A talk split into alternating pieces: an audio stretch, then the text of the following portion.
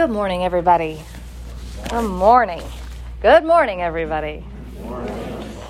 I feel it too. We had rain this morning and um, clouds, and a cooler day maybe is coming and around the bend, which would be nice, I think, for everybody. Um, if you're new here, maybe visiting, and we don't know one another, haven't yet had the chance to meet, um, hi. I'm so glad you're here. I'm Ashley. And um, we've been going these last number of weeks uh, through what we're calling Welcome Sundays, a chance for us as a community to uh, take a little bit of a break from what is going to be our normal habit every Sunday, which is to preach directly on whatever the gospel text was or the scripture assigned for the week. We've spent the last few weeks doing a series we're calling Welcome Sundays as a way to orient ourselves as a community around, like, who are we? what are we going to be about? Uh, I'm new. So if you're new, uh, you're not alone. We're uh, all trying to um, rally together to see what maybe the Lord has for us here as a church. How is the way that we worship going to shape the way that we live? Um, how does the way we live shape the way we worship? You know, it's a big question. So we've been spending some time thinking together about this tradition. We uh, worship in the way of the Anglican tradition, uh, which is a part of our life together. It's not the most important part of our life together, it is just a part. Um, you've heard me say week after week that the reason that I feel called to be a part of this church, the reason that I think we exist as a community, is not so that we can all be better Anglicans. Like, that's not the goal. That's not the mission of the church. You're not going to find it on the website or I hope hear anybody say it. Our prayer is that um, we're going to be more and more like Jesus. It's not more complicated than that, really, at the end of the day, you know?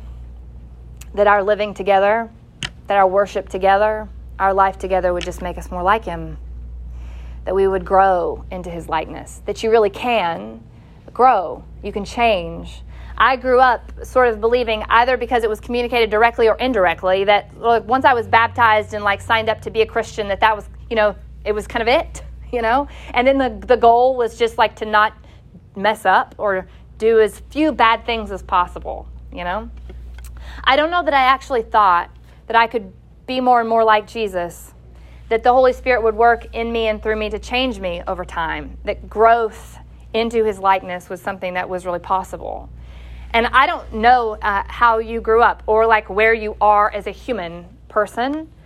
Um, but if you have come here today and you feel um, sort of stuck um, and maybe fixated on the parts of yourself that you just like wish you could change or wish were better or like I'm never going to be Christian in the way that I thought or that other people are because I'm stuck in X, Y, and Z way or I feel frustrated with myself. Um, what if there was an invitation from the Lord for like these next, this next little bit? To come into a space like this and just let Him push all of that pressure and weight and frustration off of you?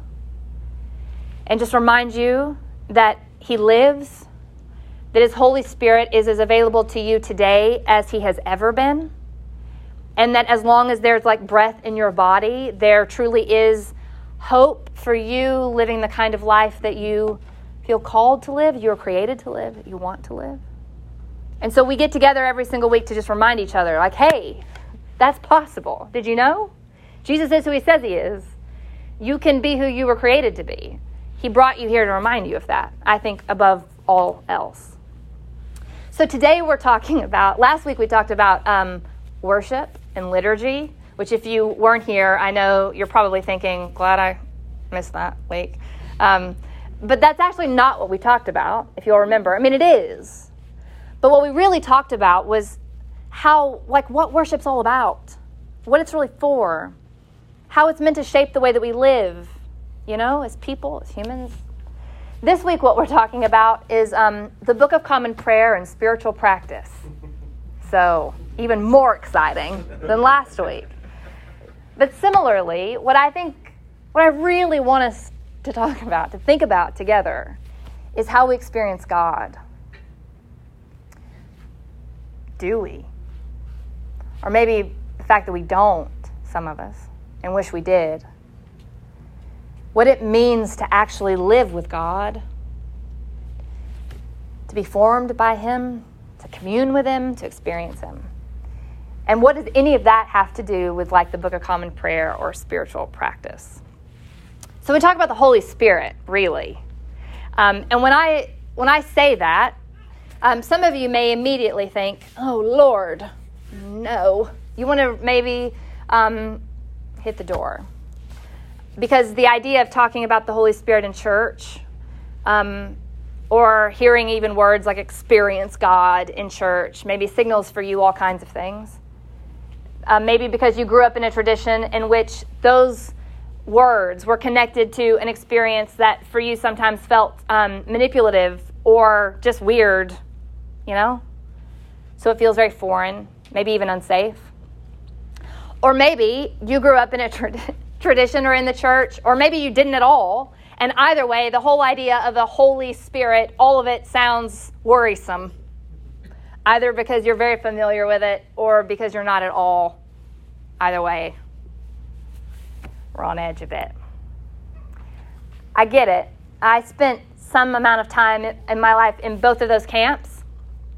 I have some experience of what we call like a charismatic uh, stream of Christianity, where I worshiped with Christians who um, talked about the Holy Spirit a lot, who looked for, expected, um, and practiced gifts of the Spirit, things like speaking in tongues or um, healing people, you know.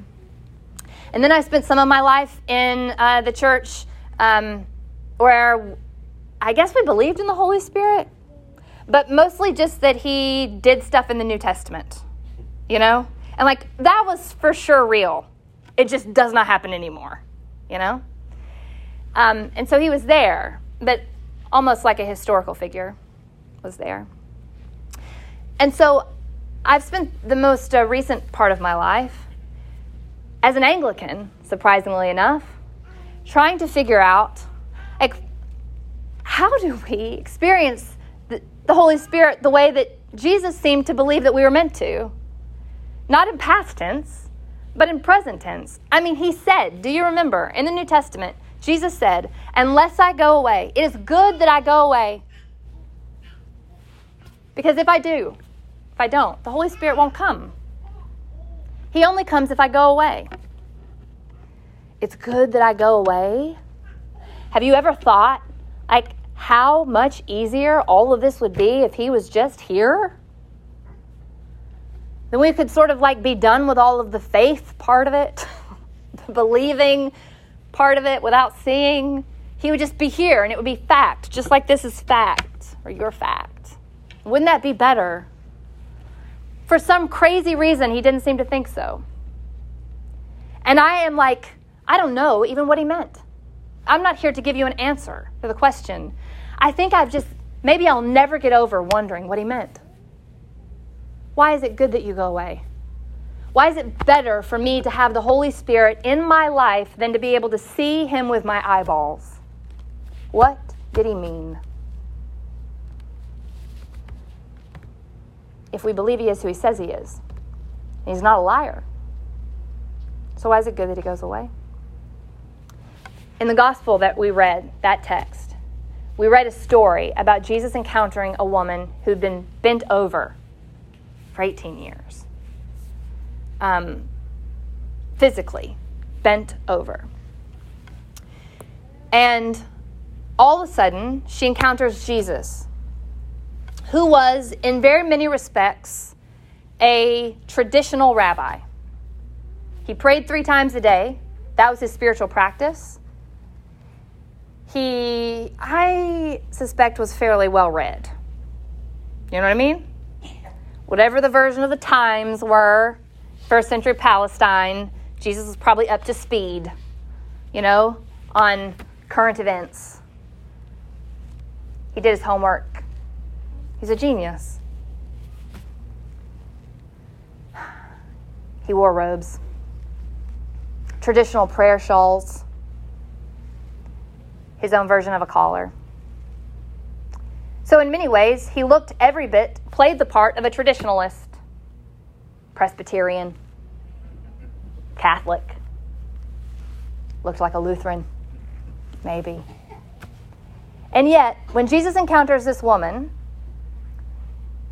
Without hesitation, he walks right up to her, lays his hands on her, and prays for her to be healed. And she is. She stands upright for the first time in a long time. She's unbent. If that isn't meant to be a word of promise, I don't know what is. And unless you have experienced yourself as a bent person, you probably can't hear the gospel that that story is. But if you have ever felt yourself bent over, weighed down by grief or by hopelessness, despair, anger, if you know what it means to be bent over, then you can imagine how good it would feel to have somebody love you enough to notice you, walk over, put their hands on you, and help you stand up. What a powerful thing that would be. Who in here doesn't want that? What human have you ever met who doesn't want that? Either to be the person who receives it or to be a person who could offer it to somebody. Who would turn that down? And if the answer is, well, nobody, regardless of what you believe about anything else, I don't care right now what you believe about evolution. I don't care what you believe about sexuality. I don't care who you voted for. If you are a human being in this room who would very much love to be able to stand up straight with dignity and hope. If you are a human who would like to be able to help other people feel that way, then you are a person for whom Jesus has given the Holy Spirit as a gift. That's who He is. He's how we stand upright in freedom. He's how we help other people experience that same freedom. It's not more complicated than that, really. And it doesn't have to be weird or manipulative. In fact, it's not meant to be at all. Peace I give you, Jesus said. Right before he looked at them and breathed in their face. Do you remember? Jesus is gathered with the disciples in the upper room. It's a wild time post resurrection. Here he is. Nothing makes sense anymore. And since everything's already weird, Jesus walks right up to them and blows right in their face. And without saying it, the subtext is I just endured hell and then went to actual hell so that I could stand here and breathe life into you so that you could take that same life to other people. And if you've spent most of your life as a Christian thinking that whatever it meant to be charismatic or to be have the Holy Spirit was something that wild other Christians did or other people who are not yourself, then what if in the weird way God does things, he brought you to an Anglican church to tell you otherwise? That you are meant to be a person who is both filled with the Holy Spirit and formed by Him. I want both of those things to be true.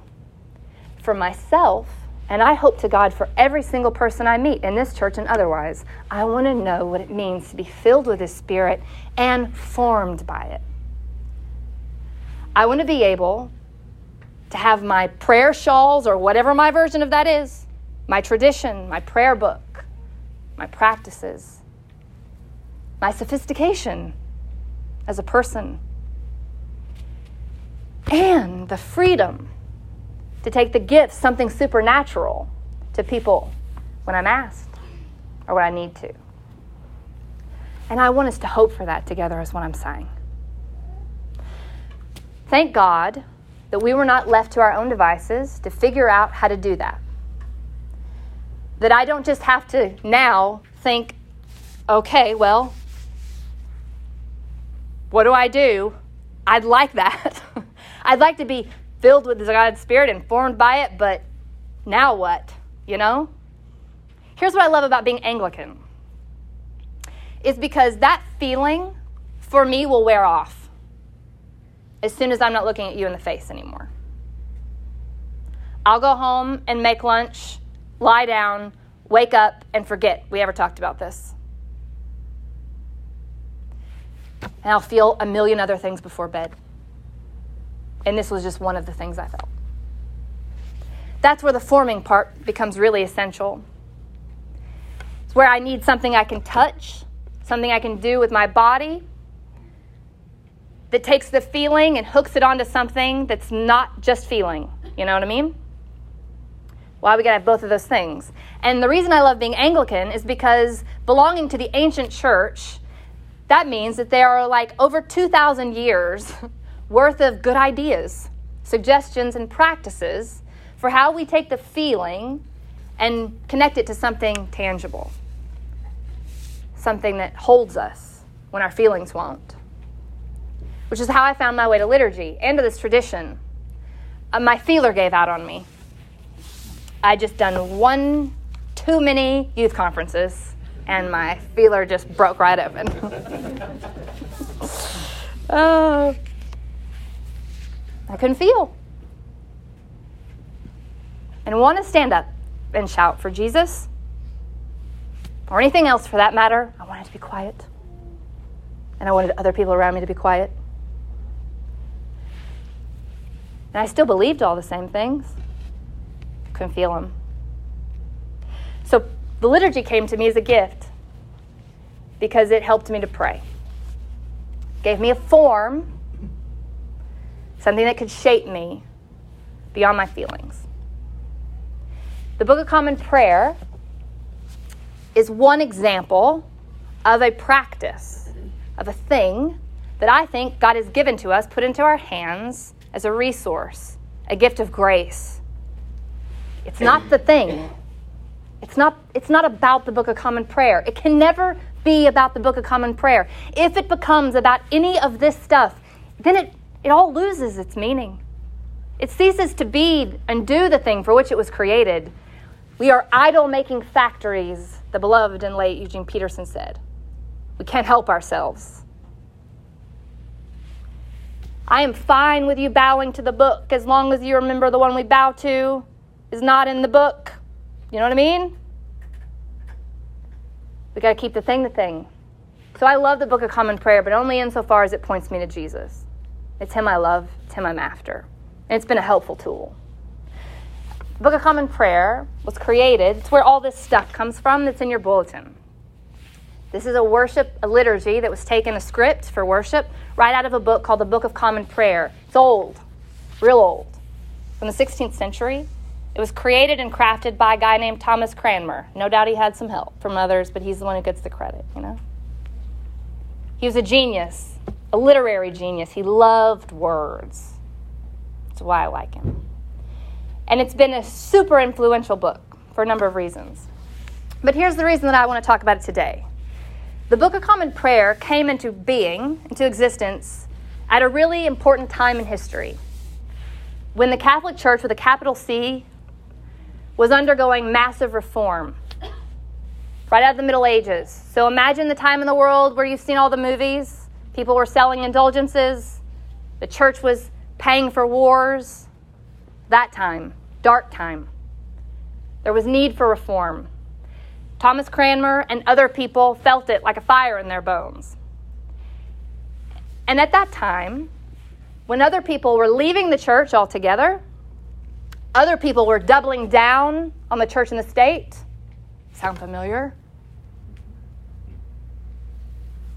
It's either the church or the state, or it's no church at all. Those two extremes existed then just as they exist now. And rather than be forced into either of those extremes, Cranmer and other people decided to pave a way forward through prayer and through reading the Bible, which is why I think it's genius when everybody else wanted to take their pitchforks, and this literally happened, it's the reason we talk about pitchforks, is because it actually happened, peasants' revolts, and go set stuff on fire. Because we've all known what that feels like. Just be so much easier sometimes to just burn it down. you know, get rid of it, scrap it altogether. And there are people doing that. These other people is like, I don't know, I think maybe we should pray. Maybe we should help people read their Bibles. Maybe the issue is that we've gotten too far away from the center. And if we could call everybody back to the center, that would help.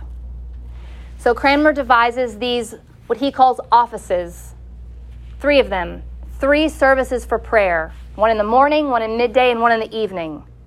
That's what you find in your Book of Common Prayer morning prayer, midday prayer, and evening prayer. And he called both individuals and the church to pray. The monks pray eight times a day. That's a lot. Those of us with, you know, real jobs, they say, we can just pray three. And now here we are, a thousand years later, going, three? three times a day? How could we ever? Three times a day? That's the idea. The spirit of the thing is not how many times you do it, of course. The whole idea is to have a rhythm for prayer, to have a life of prayer meaningfully. And so, what he did not do is say, at 9 a.m., everybody sit down for 20 minutes and then you just pray what you feel. Because guess what would have happened? What happens to you? Most of the time. You feel anxious, hurried, worried you're not going to hear God or get anything out of the next 15 minutes that could have been spent any number of other ways. I don't know what the version of that looked like in the 16th century, but some version of that existed then. And so he gave us words to pray and scripture to read. He created a daily office, which is an old word that just means service, and a daily lectionary. It's an old Bible reading plan so that we could read the Bible and pray through it. Old Testament reading, a psalm, a New Testament reading, a gospel reading. It's a lot. A lot of Bible, a lot of praying. And He gave us this gift. Here's the point of my telling you this I think if we're going to be filled, it's going to require some kind of form. You have to create space for God. That's what Cranmer was doing. He was calling people to create space for God. You need to know the Bible. You need to pray, he was saying. Go and make space for God and see what happens. See if He'll fill it. And maybe if He fills it, then it will change the church. It will change us. I know that this is not the days of the Reformation. But I do know what it feels like to be tempted as a person in this moment in time in history to want to wag my finger at other Christians. I know what it feels like to want to opt out. I know what it feels like to feel sincerely and rightfully frustrated.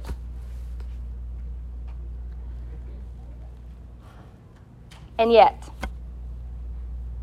I'm not the first to feel that way. And standing in this tradition belonging to it is a reminder that I'm surrounded by a great cloud of witnesses, as Hebrew says, people who felt that way before. And what they called us to do with all those feelings is to pray, do something with them, hook them to something, lead the thing you feel. Let the Holy Spirit, let God lead the thing you feel rather than the other way around.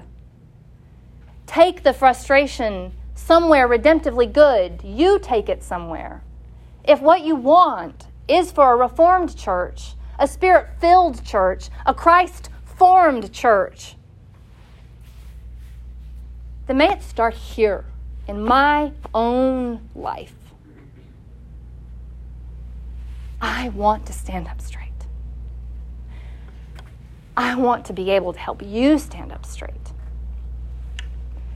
So I'm going to have to make space to let the Lord fill me with His Spirit so that I can do that. And I need help in knowing what that looks like. So you may have your way already. You may be doing something, you have a form, a practice, a way of being Christian practically that works for you. And if that's the case, keep on keeping on. Praise God. I am so thankful. But if you feel lost, then I want you to hear these words, and we'll close here. These are the words of the prophet Jeremiah, not the words we read at the beginning of the service. different words. He said this This is what the Lord says Stand at the crossroads and look. The only way you can stand at a crossroads and look is if you're standing up straight. Otherwise, you're looking like this and you're not going to see very far. Be on your own toes. Stand at the crossroads and look. Ask for the ancient paths. Ask where the good way is and walk in it, and you will find rest for your souls. Jeremiah had the worst job in the Bible, or at least one of them. He had to try to preach reform to a people who were destined to go into exile. Rough. It's like, oh, if we reform, it means we don't go to exile. No, no, no, no, you're still for sure going into exile, but you should reform anyway. So you can stand up straight, you see. Go into exile with your head held up. Go into exile carrying freedom here all that to say, I don't know what the future holds for you. I wish I could promise that if you start reading your Bible and praying, that everything will get so much better. That for us as a church, everything will be easy and grow and everyone will be like us and it'll just be amazing. We'll have the most epic kids ministry you've ever seen. I don't know. I don't know. I do know that I'm going to just follow Jesus where he leads. I want to be filled with His Spirit and formed by Him. That's what I know. And if you would like that, then the invitation for you is to come on. Common prayer is what we call it. Praying together in common, reading together in common, living together in common. You're not in this alone, you're not by yourself. We're going to do it together. Amen.